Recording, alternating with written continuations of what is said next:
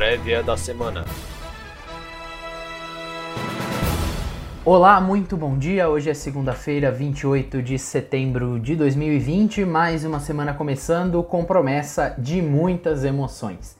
Tem o primeiro debate presidencial lá nos Estados Unidos, tem campanha eleitoral começando aqui no Brasil, dados macroeconômicos, IPOs, enfim, tudo indica que vai ser uma semana daquelas.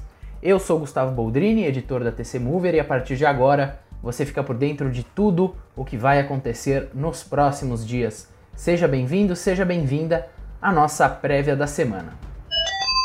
A agenda de ofertas públicas iniciais na B3 continua depois de duas empresas, a BR Partners e a Caixa Seguridade, anunciarem o cancelamento dos seus processos na semana passada. Hoje tem a estreia da incorporadora gaúcha Melnick, subsidiária da Even. A companhia captou 713 milhões de reais com um preço de R$ 8,50 por ação Ainda hoje, a Compass, subsidiária da Cosan, e a Boa Vista Serviços, especialista em análise de crédito, devem precificar os seus IPOs. As duas empresas devem estrear na bolsa na quarta-feira. Na agenda macroeconômica, as atenções seguem voltadas para a pauta fiscal. Hoje, às duas e meia da tarde, o Tesouro Nacional divulga o relatório mensal da dívida pública de agosto, e amanhã sai o resultado do governo central, mostrando o tamanho do rombo das contas do governo federal em agosto. Na quarta, o Banco Central divulga o resultado do setor público, que inclui a União, estados, municípios e estatais. Tudo isso em meio às discussões da reforma tributária e a polêmica envolvendo o novo imposto digital proposto pela equipe econômica. A inflação também segue em pauta depois de o IPCA 15, divulgado na semana passada, registrar o maior valor para o mês desde setembro de 2012.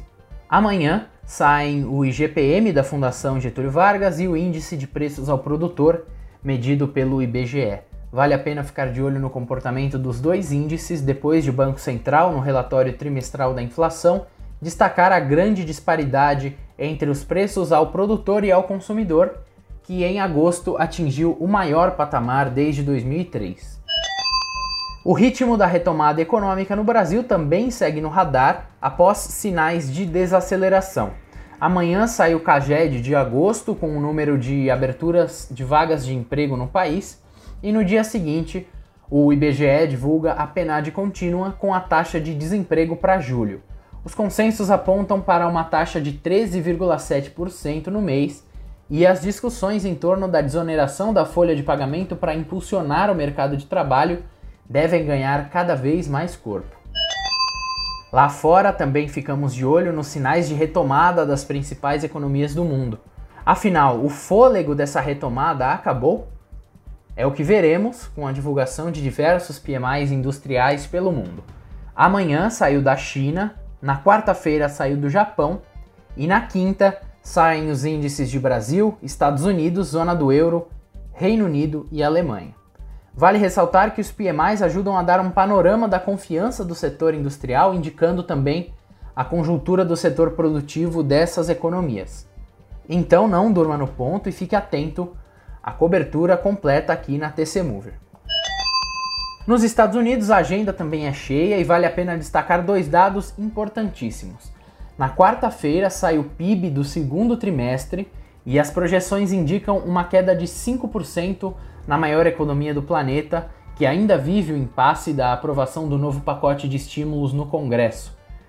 Na sexta-feira sai o tão esperado relatório Payroll com os dados de abertura de vagas de trabalho no país em setembro. Os consensos apontam para 920 mil novos empregos no mês, abaixo dos 1 milhão 370 mil registrados em agosto. Ainda nos Estados Unidos, a eleição vai ficando cada vez mais perto e na terça-feira, a partir das 10 horas da noite, tem o primeiro debate entre o republicano Donald Trump e o democrata Joe Biden. Os mercados ficam de olho principalmente, é claro, nas agendas econômicas dos dois candidatos, que têm o desafio de oferecer uma resposta eficaz à maior crise vivida pelo país desde 2008.